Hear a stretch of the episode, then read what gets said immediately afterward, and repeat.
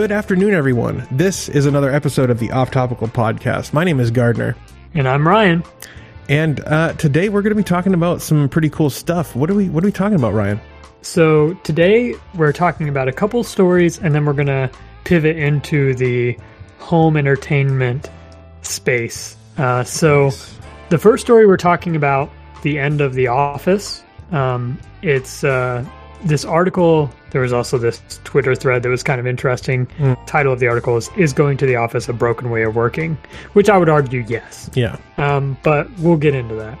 And then the second one is just a follow up on a story we started talking about uh, Intel building a foundry in Arizona. Well, this one is uh, TSMC, the largest chip maker on the planet, building a uh, chip plant, a foundry in Japan. And then finally, I want to leave us enough time to talk about uh, some different open source software you can use for your home theater and entertainment purposes. And we'll get into that last. awesome.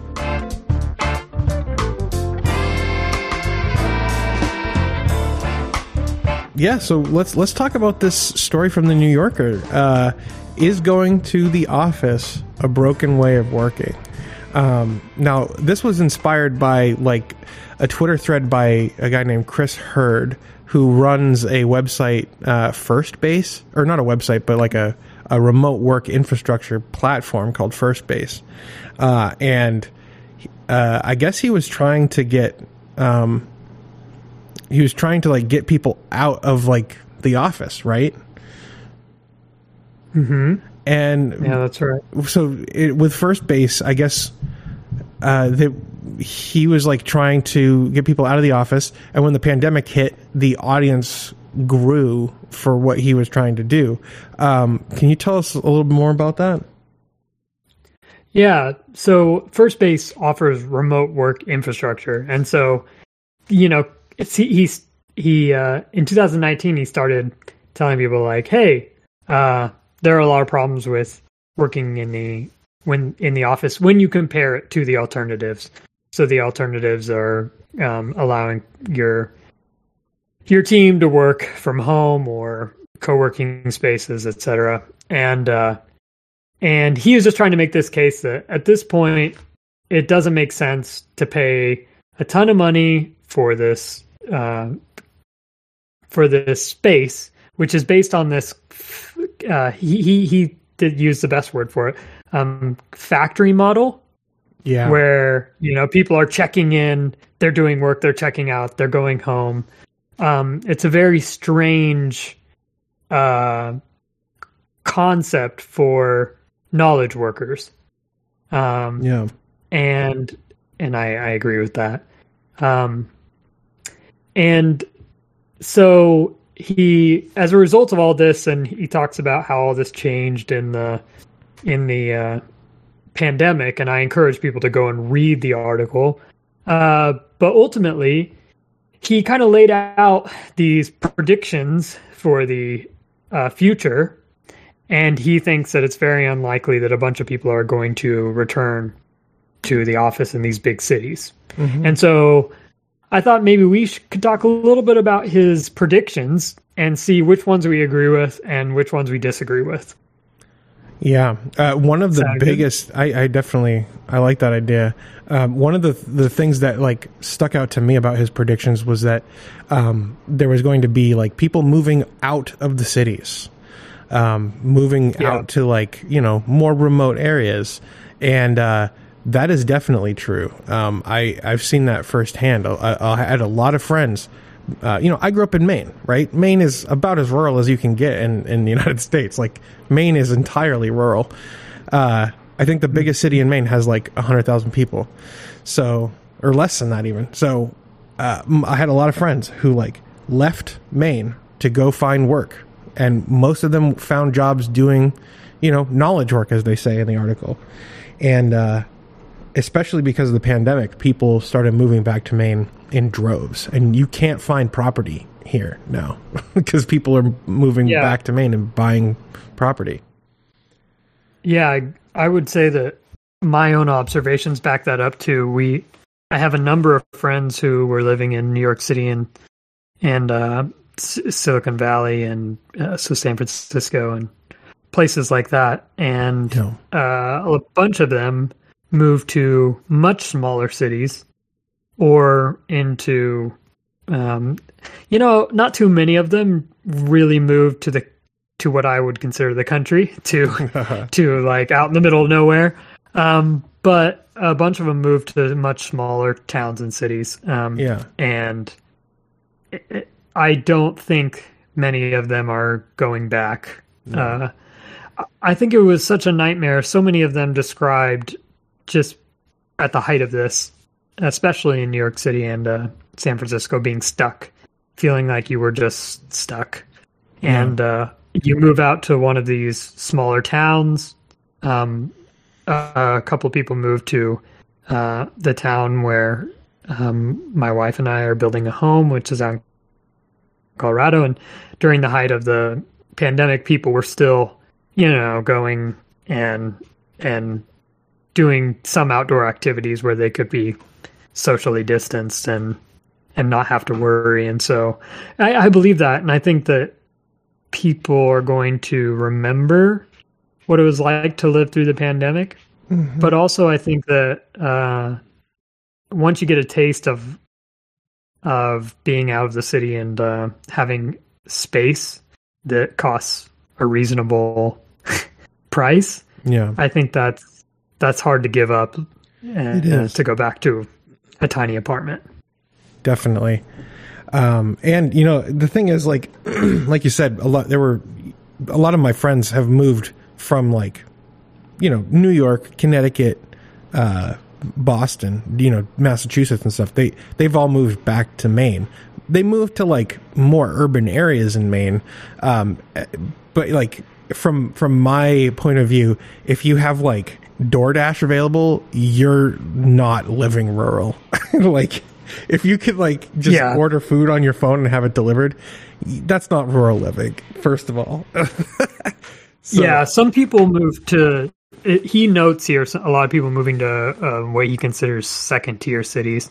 Um, how do I feel feel about that? I heard I heard quite a few stories of that, but uh, like Boulder was a popular destination for Mm. for some people. Um, But I I saw a surprising amount moving to smaller towns. Um, not not small small, but because people probably don't know, but I came from a town of 300, yeah, so not that small, not tiny villages, but right, you know, like uh, we're talking like five, ten, up to fifty thousand people. yeah. When when I was a teenager, I lived in a town where there were more cows than people. That's not a joke. Yeah, like and so Yeah. i and i've tried living in like uh in in urban areas i've tried living like i live just outside of um lexington kentucky and uh that was way too suburban for me like i missed you know the smell of uh manure. Like that's i really did. I and so i i don't know. I maybe i'm a redneck. I hear have you. no idea. I don't know if we've talked about this, but you know that town of 300 was where I went to school. We had 100 K through 12. My family, um, we owned a farm, and so it was quite a change leaving home to yeah. to go to school in what I would consider a pretty big city, and then of course most of my professional life has been in okay sized cities to big cities. Um, yeah but frankly when you're when you're starting a family or looking at starting a family i think covid was kind of this opportunity to to ask yourself like do i really want to pay a ton of money to have my family live in this small home or should i be going to you know somewhere where there's a lot of outdoor space and building a life there. And so long as they don't have to return to work, I would say it's easier to to make that decision to live in you know maybe a smaller city or a town and and ha- have the the bonuses you get from that yeah um, and if you're there's ever something like the pandemic again, you know, you don't have to totally uproot your life or feel like you're stuck at the epicenter of something like that. Right. Yeah, and, So- and with remote work, I mean that's all possible, right? Like you can choose to live wherever you want, uh, and that's like Yeah. one of the huge benefits of it. Um, Yeah, because like and up you- to- it, it made sense like back in like the fifties and sixties and seventies, like when you know you know to do the knowledge work that they're talking about you had to have, have access to the same filing cabinet right so like that made Yeah. sense back then um more so than it does now especially but like now it's it's like it's all abstracted away into databases that are accessible over the internet and you can Yep. work from home and get m- the same amount of work done more or less and you can be available for your family and you know whatever else like and that is like so powerful like that there's this fundamental shift happening uh, with the workforce. And you know if you're not in like the service industry or, or manufacturing you have the you know at least the theoretical ability to work from home. And people should be able to capitalize on that i think Yeah. It's it's not just people too, it's um businesses that are that are going to there's going to be some struggles and I know some people who I've heard some interviews lately with people who are running especially some of these very large businesses where they're kind of skeptical of of uh what this ongoing what kind of effect this will have on their productivity if it if it's just keeps going on forever. Um, but at the same time, there are a lot of great things that you get as a result of not having everyone come into the office. For instance, not having to pay for a large centralized office. Uh, right I've Yeah. seen he Chris notes here that lots of leases are expiring on office space and they're not being renewed. Uh, right at the end of the day, that has to affect the bottom line. I assume positively, just because I have heard a couple of uh, friends of mine in this space talk about how much their company was paying for office space that they decided to to stop, and it was in bo- in both cases I heard about it was very, very, very significant. yeah And so, uh, if you just don't have to do that, I, you know, that's a that's a nice cost savings. Not to mention all the things that go into keeping up of space. Um, Right. Well, like I, you know, Heavy Element was looking to to get a uh, uh, an office space, and mm, by gosh, like it was so expensive to just to rent an office space, and then like like you were saying, like to heat it and to cool it and to you know have the electricity and the water set up like like the expenses are astronomical for for commercial space like that um Yep. and so it's like the idea of having to spend like you know if if i was having to spend that and then all of a sudden i don't have to spend that amount of money like of course i'm going to take the don't spend it option you know that's a, i mean that's Yeah. hundreds of thousands of dollars a year for some of these spaces And can I say something too? There's it's harder to get workers back in now, especially that they've had so much time. Mm-hmm. I think in part because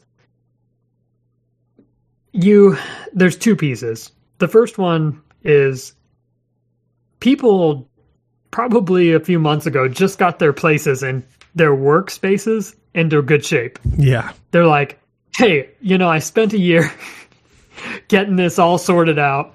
Everything's exactly how I want it. Now I got to go back, you know, and mess up my workflow again and relearn how to exist in an office, yeah which is a thing. And secondly, like, you start to you so it's very hard when you're first starting out remote work. Uh, for me, it was much. Uh, it was in 2000 and what 18 that Yeah. I started remote working full time. That first year was very hard um, to just get in a pattern that was productive. yeah i feel that. Um, but then once you get past that initial this that initial like hurdle, well then you start uncovering ways to be super productive. Right. and or and just also like you start building your life around that and you realize, oh, these two hours that I was commuting, or you know, sometimes that's much less, but uh, for me, my last commute was in Denver, and you go to the train, and then you you take the train, and it, all told, it's like forty five minutes to an hour, depending on just how many people are trying to travel at the same time. Yeah. Um, when you get that back, it's it's hard to give that up again, especially once that becomes part of your your daily routine. Because in, instead of riding the train, you're sitting down in your living room, you're drinking coffee, you're reading Yep. or something, and uh, or you're getting the kids ready for school. I don't know, you know, whatever it is, the people got used to that. So I think it's bringing people back to work is going to be a non-starter for a lot of people, and some of them will probably just leave for remote jobs if they have to. Yeah. But yeah, anyway, that's what I was thinking about through some of this this article. Yeah. Um, the you know the thing about the commute is like I was working a job doing I was like I had to drive an hour and 40 minutes a day um to get to work and come back, right? So, like my total commute time was an hour and 40 minutes. And um then I took a job that was like 3 minutes down the street from my house. And that um that time savings I was like, I can do stuff with this. And that's actually when I started my YouTube channel. Like with those two, almost two hours a day extra that I got back from not having to commute. Um, so uh, that was, that was like such a life changing moment for me because I had been working that job for like two and a half years and I was used to driving that distance. And even, you know, in Maine, you have to worry about like when the snow flies and, uh, you have to drive extra slowly. Like you'll be at work and then all of a sudden it starts snowing and your, you know, 35, 40 minute commute one way is now an hour and 20 minutes one way. Uh, and that like you would just lose so much time from from like inclement weather and whatever else and so yeah it's commutes are are like the killer part like that's the thing that i'm so glad i haven't had to deal with in, in years and years is is like insanely long commutes Yeah. It, you know, he talks about some of this. It, it, if, if you read the article, you also have to read the thread by Chris because I think it's it's super interesting and some of the stuff we're talking about he kind of like one of them is commuting death and um the he he his prediction is that is exactly what I said. People getting used to to not having the commute and then no one just accepting that who has the ability to, you know, select between a few jobs you're going to say like, "Oh, uh even working aside if you have a if you have a job where you have to commute and one where you can just work at home, like you're you're just probably not going to choose that. right Um, I think it's we're going to live through a really interesting time as we watch companies deal with bringing people back. yep Uh, I saw today that people uh, quitting. Yeah. Super super high high highest it's been in a long time. And uh and he he says we're about to live through the highest period of turnover um in history. Yeah. Hyper turnover And- he calls it. And i agree with that. Me too. I agree with that. I think that as as companies continue to kind of decide what they're going to do going forward uh if you people don't like the way their companies are are going and not in just regards to remote work i think part of this too is that there at least in tech there are quite a lot of unfilled jobs. Hmm and you've got choices. So you've got choices and then you've got companies trying to navigate a really interesting period in history yeah and I think that perfect storm will just result in a lot of people saying, you know, oh, it's better over there, so I'm just going to go over there. Um, yeah, these are super fascinating. Yeah. Did, were there any other ones that stuck out to you that you thought like you absolutely agree with or absolute or 100% disagree with? Um, I didn't see anything that I really disagreed with. I thought that like the idea of there being friction with uh, between like employers' expectations and employee expectations is going to contribute to um, that kind of hyper turnover. Um, and I thought that it was really cool, like having because I've seen this here, um, uh, the co working spaces, right? Like there is a lot to be said for the social aspect of working in an office. And like you know if you're if you're like doing a job where you know you can afford to rent like a, a you know a, co-working space for yourself and have the social aspect of working with other people in an office but not have to do that like uh, go into like your boss's office where they're over your shoulder, you know, all the time. Like that seems awesome to me because there is there. I mean, I live in a tiny town and there's two co-working spaces that have opened up during the pandemic and they're doing great. Wow. You know, and wow. it's like because people, you know, people didn't want to just have to work from home all the time. That's the thing. Like sometimes you get tired of being in your house all day and you want to go do some you know go go yeah. somewhere else and and work from there um and and and also like that also helps like your community like if you live in a small town and you're you're going to your coffee shops like local coffee shops to do work you get to you get to see people around town and you get to interact and and kind of build the social fabric of your tiny town, and that is so important as well. So, well, com- companies aren't going to realize this for a while, but co-working spaces are really great yeah. for knowledge transfer. Uh, be, I think a lot of companies who are smart will choose to pay for their employees to go to co-working spaces uh, if they want to, of course because when you're sitting there and you're working alongside somebody who has a job that is similar to yours but works for a different company and you're you're having water cooler conversations with that other person mm-hmm. and you say oh man like we're doing this and it's really rough and that person says oh we did that and we did x y and z and that solved that problem yeah I think companies are going to get a lot of value out of that because I know that's happened at co-working, co-working spaces I've been at, whether it's somebody saying something to me and I'm like, oh yeah, you can do X, Y, and Z to do that, or vice versa. And, and I thought that was kind of the superpower of co-working spaces is when you have these knowledge transfers happen that, that are between organizations.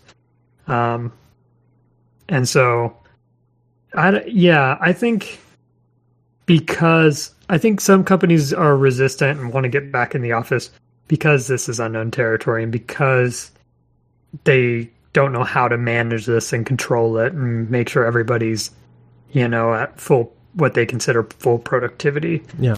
Um but and there are people who just this is not the best way for them to work. Right. Um and and I don't know what the future looks like for addressing some of those issues. But I assume most of the time it's just things like co-working spaces or or that or certain people just need to work in an office. But uh, I think this is super fascinating and and uh, I think it's just going to change work and I think some really interesting stuff is going to come out of innovation as we work remotely from each other. Yeah. I don't know if it's more shared virtual spaces or what, but I think there will be some cool stuff. yeah. That comes out of the innovation of this. Um, but yeah, I, I agree with this guy. Um, remote working is here to stay, and yep. and I think it's going to remain. Of it will become at least for people in tech for sure the dominant way to work. Fascinating idea, fascinating uh, article, great thread. If you want to check it out, you check it out in the show notes. Um, uh, we'd like to know what you guys think. Send us an email, show at offtopical.net.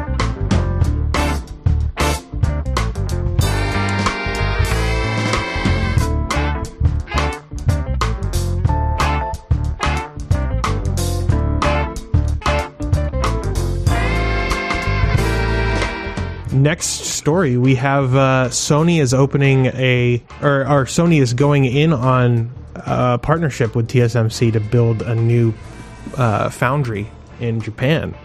Tell me a little bit about this, man. Yeah, it's it's uh it's not just Sony, but it's but they're you know like kind of the headline uh, company that's throwing in on this. Yeah, I guess it's also some some of the uh, um, car makers okay in Japan yeah. are also throwing in on this, of course, for reasons that we all probably probably know at this point, given yep. that cars are sitting on the lot without chips, uh, waiting for those chips so they can be uh, sold. And uh, yeah, I I flagged this because we talked about Intel building some foundries and and we talked about a little bit about TSMC, I think, a, a, few weeks ago. Yep. And I was saying, you know, it's really not a great idea to have the largest uh, semiconductor uh, producer in the world sitting on an island that is contested. Yeah. uh, and potentially a flashpoint for some kind of conflict.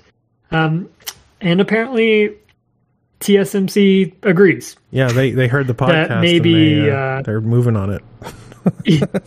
yep, exactly. They heard us and they were like, "Man, those guys, they're smart. We need to we need to do something about this." so, uh, so yeah, they. I know that they're doing this in Japan. I know they're looking at some other locations as well, and I'm sure because this whole chip shortage is like a central news story that's been covered throughout this past year that this will uh, we'll continue to hear more about what about these new foundries being built all over the world to supply to for so that supply can keep up with demand. Mm-hmm. and uh, yeah that's why i put this in here. I thought this was this is interesting. I'm looking forward to a day that you will be able to not think about whether or not the thing, the tech thing you buy is going to take a year to get to you. yeah, yeah, it's it's crazy that you know uh, that there's so much shortage in the supply chain, and like this is this is good news, I think, for for everybody involved. For I mean, for the global market, you know. Um, I don't know why this popped into my head, but have you played Metroid Dread yet? Mm-mm. Oh, are you a Metroid fan? Yeah, I'm. I'm not a hardcore fan. I have some friends who are very hardcore fans, but yeah. but yeah, I played. I played uh, the original Metroid game, and I liked it. The the original Metroid, like on the uh, uh-huh. NES. Yeah, well, I think so. It's where she takes off her helmet at the end, and it's a yeah, it's Samus. Right. Okay. Yeah. That's the that's and I played one on GameCube, I think too. I, oh, I don't yeah. remember that, that, one well. Metroid yep. Prime, probably. Um, yeah. I I got it the other day, and I've it's already my most played game of 2021. Really? Like, oh man, it's so good. Like that that's my kind of game, honestly. Like the if you have a game and it's it's like exploration and uh, there's like an air of mystery and there are like doors that are locked and can only be unlocked by getting certain power-ups. Uh, castlevania metroid uh, axiom verge um, hmm. i'm trying to think of all the other ones. There's a whole bunch but those are my kind of games. Like i just love that stuff. So that's good. That's good game design. Yeah. It's good game design Yep. And so Metroid, it's it's similar to the original in that way. Then yeah, So the first Metroid game I ever played was actually Super Metroid for the NES or for the SNES, and that introduced me to the entire like genre, and I have been an addict ever since. Like, and it's criminal that Nintendo has like neglected Metroid for so long. I mean, the last Metroid game that in this vein, like uh, like side scrolling original like story and not like a remake or whatever was in like 2003 or 4 or something. Like it was Metroid Fusion on the Game Boy Advance. And it's like this is like the first time that they've actually done like the continuation of the story. And um, there are like a couple really awesome design features of um, Metroid Dread that that I I attribute to Doom, like the new Doom games. Um, Gotcha. there have you have you you've played Doom probably right?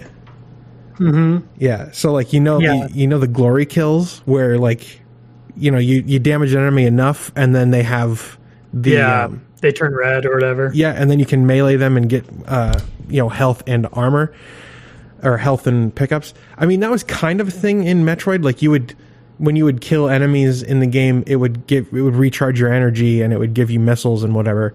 But like you get a lot more if you do like the quick time event to kill the enemy in Metroid Dread rather Wow. than just shooting them. And I kind of see that coming from like Doom, you know? Um, Yeah. and there's just so much like it's just so much fun and the exploration is uh on point the controls feel amazing um I could gush about this game for hours and hours. I don't know why this popped into my head. It's a total off Do you topic. collect? Do you collect chips to solve the chip shortage in Metroid Dread? Uh, yes. No. Um, I oh no. You know what it was? It was that I was reading that there was speculation that there might be a delay in the release of the game because Nintendo needed to source parts for the cartridge. yeah. But yeah. So, uh, speaking of Nintendo, uh, you want to get off topical. Um, what do you think of the uh, OLED Switch? I don't think we've talked about this. um, I mean, honestly, you want to know what I think about OLED? I don't like it. OLED, OLED. Period. I don't like OLED screens. Like What's what's wrong? With, what's wrong with OLED? okay, so like I had a I don't know what it was. I don't remember what type of phone. It was a it was an old phone. It had like an older like just re- regular LED panel or not LED but um uh, LCD panel. And um and then I upgraded to a phone with an OLED and immediately like my, I couldn't sleep anymore. Like it screw like OLED panels. Whenever I use OLED, it screws with my, uh, you know the blue. You know you get the blue filters on, Yeah, the, yeah. on your Your on, uh, on your glasses. kind of circadian rhythm yeah, or whatever it is. Yeah. like blue OLED is the worst offender for me, and it it always throws off my my sleep schedule. Um, I don't know what it is, so Mm-hmm. I'm gonna stick with my original Switch. I was so let down by this. I was so let down by the OLED Switch. I yeah, I'm when before it was announced, you know, when they were like when we knew there was a new Switch coming. yeah, right. and uh I just was my brain was like, yeah, like uh I don't know I didn't know what I thought it was. Uh, a next generation Switch um or uh, I you know, I didn't really expect a Switch 2. Um and I and a Switch Pro, I I guess that was kind of in my head, but I just thought it, it would be more substantial than just like, yeah, we put a different screen on it. Yeah, it, it yeah. It, I, everyone was expecting like the uh, the new Nintendo 3DS, like how they were how they called it, like the new Nintendo 3DS, where it had like an extra analog stick and like all that stuff. Um, Yeah. Uh, Yeah. but no, uh, but you know, but Nintendo is quintessentially painfully Nintendo, and like Yeah. for for all like the interesting, innovative, interest like cool things that Nintendo can do, they just hate fun. like Nintendo hates fun. They they like go after community projects like another uh, uh, another Metroid Two remake, AM2R. Like they they go like Take Two does that too, and it's insane. Like why would you do that to your fans? Um, and like they they just they never do like what what the fans actually want. Like how long did it take for Nintendo to make a new proper 3D Mario game? Like similar to uh you know Super Mario 64. I mean, if you look at Galaxy, Galaxy, I mean, while it was 3D, it was far more linear than um, the 3D Mario games had been. Uh, and it was, and I mean, even um, Mario Super Sunshine, Mario Sunshine. Yeah. like they were both they were both closer to like the original Mario games where you had to go from point A to point B, get to the goalpost, win win the level. Um and it took them like 25 years or something to get to get back to the, you know, the open fun exploration stuff. And I mean, Yep. I like Mario Galaxy. It's fun. Um but Mario Odyssey is probably the best Mario game ever made, in my opinion. It's so good. Like, I have a Nintendo Switch for three games Odyssey, Mario Kart, and Metroid Dread. And that's why I play my Switch. Like, I don't think I've played it hardly at all, other than for those three games. Yeah. I'm trying to think what I like my favorite games on the Switch. Um, I mean, I have Wow. like I have like N plus plus, and I have like um, what's that other one? Like a, a couple of like the oh Stardew Valley. I have a couple of those like indie games on there because that's just fun, like to have Yeah. like going around. But the Nintendo Switch is also like really uncomfortable to hold. Um, I have like arthritis in my hands, and it holding that the Switch like that like just kills my hands. So that's why I'm like I- super stoked for the Steam Deck because ergonomics. yeah. I know I I picked it up originally well why I wanted it was um was to play the new Pokemon game. Um and then m- but my wife and I that we go to that console quite a bit to play games because it's couch co-op yeah, you know it has a, there are quite a few games that are couch co-op which i think we've at least talked about this before. I'm not sure we've talked on the podcast but i really miss couch co-op games and so many games come out now and it, there's just no way to play with the person next to you yeah, and that's I think just annoying. So, the, but the Switch has a quite a few titles that are couch co-op. Um, yeah. yeah, and I and then you, so lately I've been playing when I play Fortnite with my family. I play it on the Switch because it's just so much easier to just pick that up and play than to actually sit down Yeah. at the desktop computer and and play. And so yeah. Well i'm glad i'm glad you i like i'm glad you like the new Metroid i'm i am i agree with you. I i love that like nintendo hates fun with how you opened opened that part. I didn't know where you were going with that but uh but i agree. I agree. Uh but man yeah but I'm glad that I'm glad that there's a great Metroid game out there. You've inspired me to pick it up. I'll pick it up and I'll play it and awesome. and let you know what I think about it. And you can also play it um, uh, we, on Yuzu, the Switch emulator, and it works great. And you can play it in 4K. I didn't even know there was a Switch emulator. Oh, bro, yeah. But don't pirate the game because I don't know if you heard about this, but like Kotaku, like uh, said, "Oh yeah, if you play Metroid Dread on an emulator, uh, it's like the best experience that you could have." And and like Nintendo fanboys lost their mind and said that like Kotaku was like promoting piracy and all this stuff. No, if you're gonna play Isn't- Metroid Dread, buy the game because it is absolutely worth the sixty bucks. It's so good. I love it. Uh, I Man. yeah.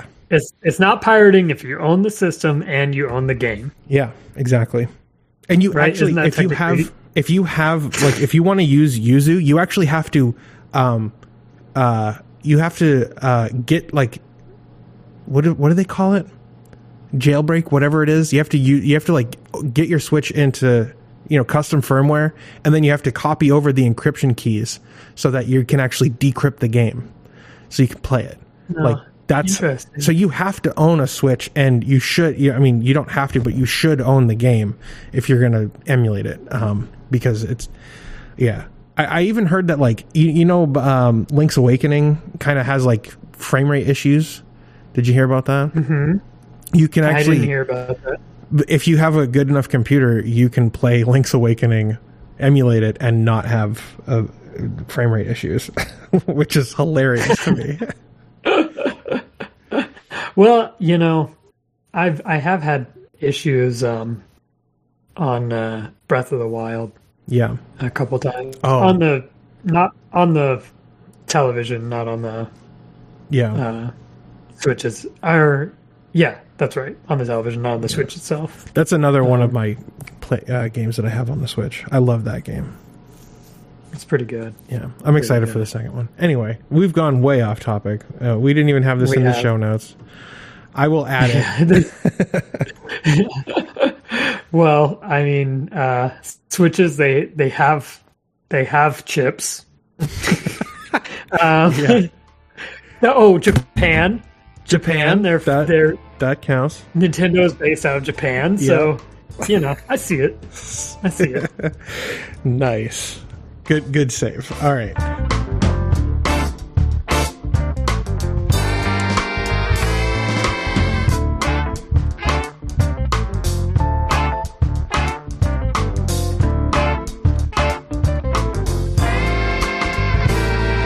So, uh, you want to move on to the last uh, topic for today? Yeah, let's do it.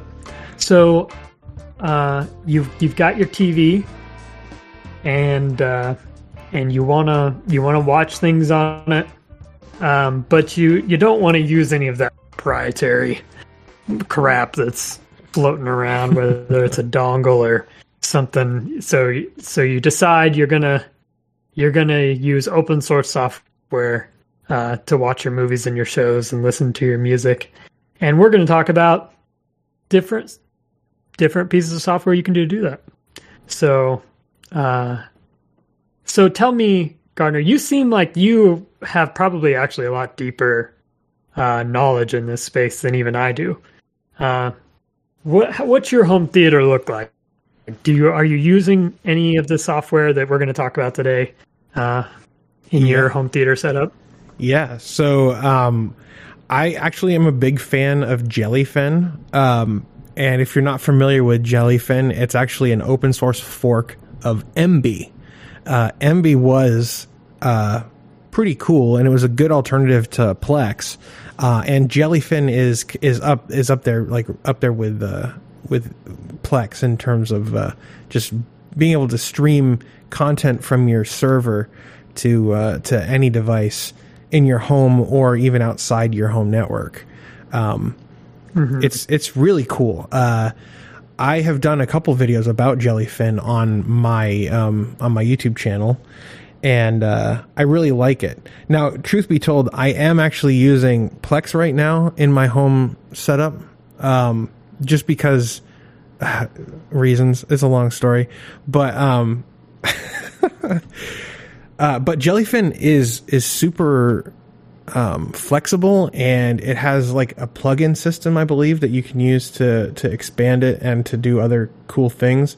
And um, you can even do like live TV and use it as a DVR if you have the right equipment um, for your PC. So, um, yeah, my, my Yeah. And you asked about like my home media setup. Um, so I have a, uh, you know, I have like um, a home theater surround sound system set up, and I have a NVIDIA Shield plugged in to that, and then it goes into my TV, and I stream all of my content from my home server, which is in the other room. It's in my office actually.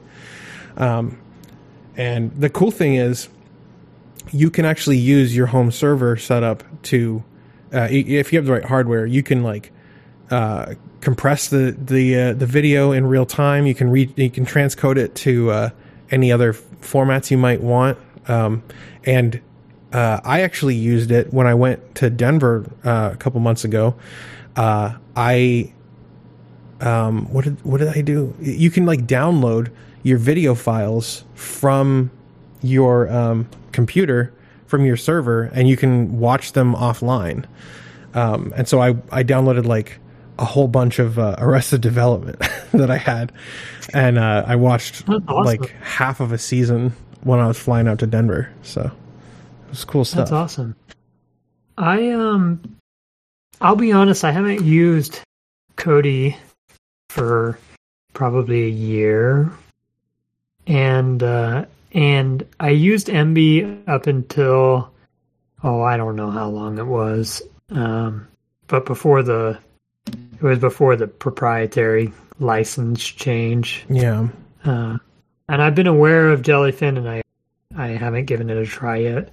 What I'm most curious about is is uh, is with Kodi. I remember there were some add-ons, if I remember right, that you could install for streaming services. Um, yeah. do you know if that's a thing? Like the the how many of the modern streaming services are are there? I'm trying to look Um, at their add-on list. So the thing about the add-ons with Kodi is that um, they're not like officially supported by any of the streaming services. So if you're doing something like Netflix, which I believe they have like a Netflix plugin, it's basically going to be um, either you know a Chromium-based solution um, or something like that. And uh, so Yeah. you're it's just you know you're you end up with uh, an uh, suboptimal experience with that kind of thing. Um, uh, the the killer feature of Kodi is like managing your local files, and uh, for me, I like to keep all of my media on uh, on my remote server, and so I, I and I don't like to have like my media files accessible just over like a Samba share or something. But if you were Yeah. if you if I were to be running Kodi, then I would have to have them available over a Samba share, um, so that I could access it like as if it was a part of a file system or something. Um, Yeah, so I, I do like Kodi for what it is. Uh, it's basically like a media player uh, and and organizer. Um, but I, for my use cases, I think that it's overkill in the wrong ways, and it doesn't meet the kind of needs that I would you know, that I have. I guess. Well, I I think uh, I think so. I, here's what I feel about this. Um, Jellyfin probably will set that back up again, uh, and just have you know my library accessible from all the devices in the house. That sounds like a really great, great idea. Yeah. Kodi is this weird one for me because I remember using, and you know the having you know the emulators installed and stuff, and having this great television interface is is cool, but ultimately, um, if I'm gonna if I'm gonna use a, uh, I guess a media center, uh you know it's it's likely to be one that supports accessing the stuff on jellyfin along with the other streaming services that i use and so Yeah. th- that's just how i feel right now i guess i need to put Kodi on something and and give it a try just to see if i still feel that way. But you know oftentimes i i want to have access to everything Yeah. through kind of one interface. And uh and i really really want Kodi to be a part of that story or something open source to be a part of that story. And i wouldn't mind so much if it was just chromium Yeah. you know but pre- presented to me in a way that like is nav that I can navigate with a controller and and like feels good. It doesn't do anything really bad or if, if it's not too buggy. But uh, Jellyfin though is definitely something that I know I'm going to set up again. So Yeah. uh, Jellyfin is nice. Uh, th- there's a couple things like I have issues with, like, and it's not just Jellyfin. Like Plex has the same issues. Um, I don't know about Kodi though, but like the biggest issue that I have with with Plex and Jellyfin is that like when you have your uh you know you, you you rip your dvds you you rip your blu-rays right and if it's a video if it's a tv series um Kodi specific or not Kodi, Jellyfin specifically has this issue where if you don't have the files named correctly, like it, oh then it like has issues. Like so, um, for example, I have uh, um, Star Trek: The Next Generation, right? And uh, when I ripped my Blu-rays, I just I had an organized. Um, it was like Star Trek: The Next Generation, and then every season was its own directory, and then inside it it would say 01, um, you know, whatever the episode name was, and Jellyfin would not even detect that Star Trek: The Next Generation was in my my uh, my Blu-ray rip folder. And I was Wow. like, "What is going on? Like, why can't I watch Next Gen?"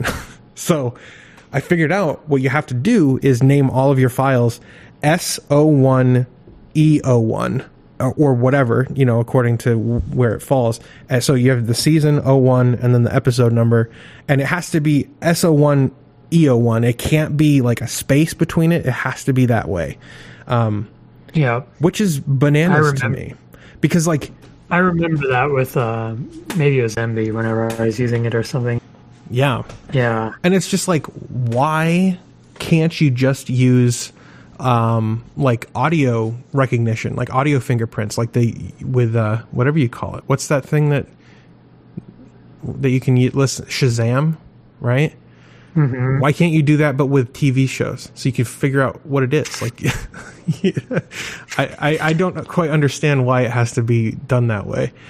Um Yeah, that at the very least, like there should be some kind of uh, I don't know.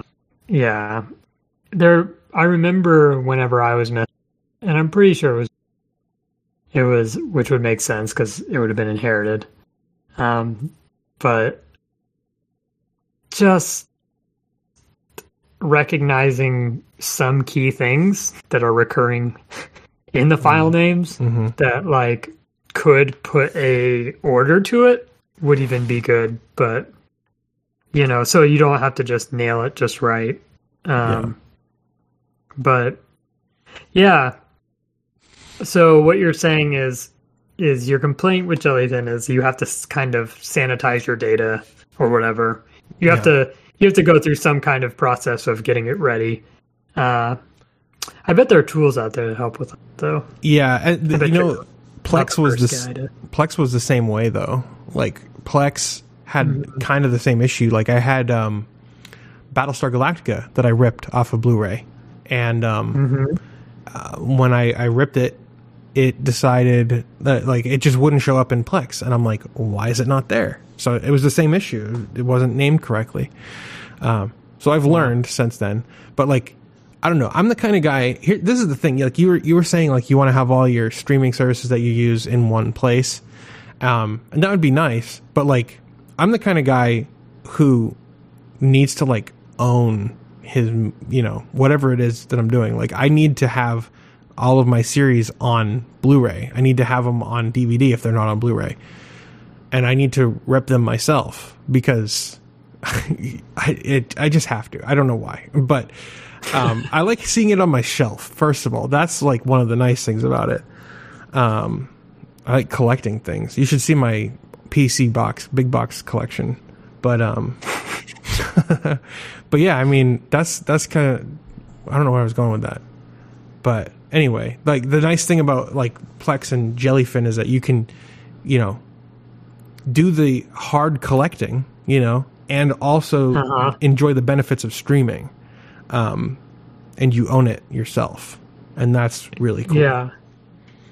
Well, I I think it's just a matter of for me it's it's that I have all these these videos and I do have I do have quite a few of them movies and shows that I've purchased and they're you know they've been ripped and they're on these uh on a couple hard drives and and sometimes I'm like man I want to watch that. And it used to be that I had you know a setup whether it was Plex for a while and then was Emby and you know I always had a way to to get to those. And even earlier this month I was thinking like man I really want to watch the Matrix films. Mm-hmm. and uh and you know it's easy now to just stream them via service if you already are paying for that service. But to have them and to not have access to them kind of sucks. And it sucks too to have to you know break out a device to plug into the television to watch you know especially if it's like a de- something that you had on. Uh but yeah. Yeah. So is there anything that we that we didn't have on this list? Like jellyfin and Kodi is there anything for like movie watching for instance that movies and tv shows that we left off that you know the internet should yell at us for Hmm. Um, not not as far as I know. Um, Plex and Jellyfin are really like my two favorites. Um, yeah. is there anything else in the Kodi like like Kodi that you would say you know you've heard of or Well, you know what I was thinking of when you mentioned Kodi. um, was do you remember Boxee? V- vaguely yeah Like is it still around I don't think so, but like uh maybe it is. Nope, it is definitely not. Um I like I like looked up the Wikipedia article and I clicked on their website and it takes you to the New York Times. okay Anyway, um so Boxee was like this awesome like little uh home theater PC thing and they had like a hardware layer and they were based on Xbox Media Center. And um and I just remember being like, dude, I want that thing so bad. Like that was my first uh, exposure to the idea of like a home theater, like a dedicated piece of tech for my home theater setup. Do do do you, do you remember that? Like that was like my jam back then. I don't I don't remember that. I don't remember Boxee. And if anybody hears this sound, it is my my dog accosting me. Oh, puppies. Yeah. Uh I I you know what? No, this does look familiar to me. yeah. This does look familiar. It's uh Yes, I remember this. Yeah. They had hardware? Yeah. They had like they had like a special like remote that you could get and they also had like an actual it was like a cube with like an, a corner cut off and it would sit Oh, yeah. I do remember seeing this. This is cool. I forgot about this. Dude, th- that was what box. that was the the Boxee box exactly. That was the first thing that came to mind when you said Kodi. I, I don't know why. Why But- didn't I own this? I don't know. I I want This seems now. like this seems like this would have been the perfect time for this to be out and like right up my alley. I don't know why yeah. I own one of these. I would I would like to have another thing like this. Yeah. Uh anyway, I, I, we're we're old, dude. What the hell? Yeah, I agree. like I I agree. I was a, I was an actual adult when this thing came out. I remember uh, I had like I had been out of high school for 2 years when this thing was released. Wow. Damn. All right. Anyway, that was 13 years ago. Um, yeah. Cool. Well, I mean, I mean, I, I think that's everything as far as I uh, as far as I know of. If you guys know of any cool uh, media streaming or like media watching, uh, media consumption apps, let us know because we're we're always looking for new and interesting, uh, like self-hosted stuff, especially. Um, as you know, both of us are are about to be home owners, living in our homes. Um, so, and and we're both going to be doing a lot of like self-hosted, uh, you know, smart home stuff. So, let us know uh, what you think. Let us know if, if there's any cool apps and uh, home automation stuff that we should be looking into because we're we're down for that. Um, but Ryan, I Yeah. think I think that's uh, I think that's going to do it for this episode. What do you think? Yeah, this is a this is a good one. Yeah, as usual, we're we're we're pretty uh, we're pretty good on these now, aren't we? yeah. Cool. Well, uh, thank you all for listening. We appreciate you being here as always, and uh, we'll see you in the next one. See you in the next one.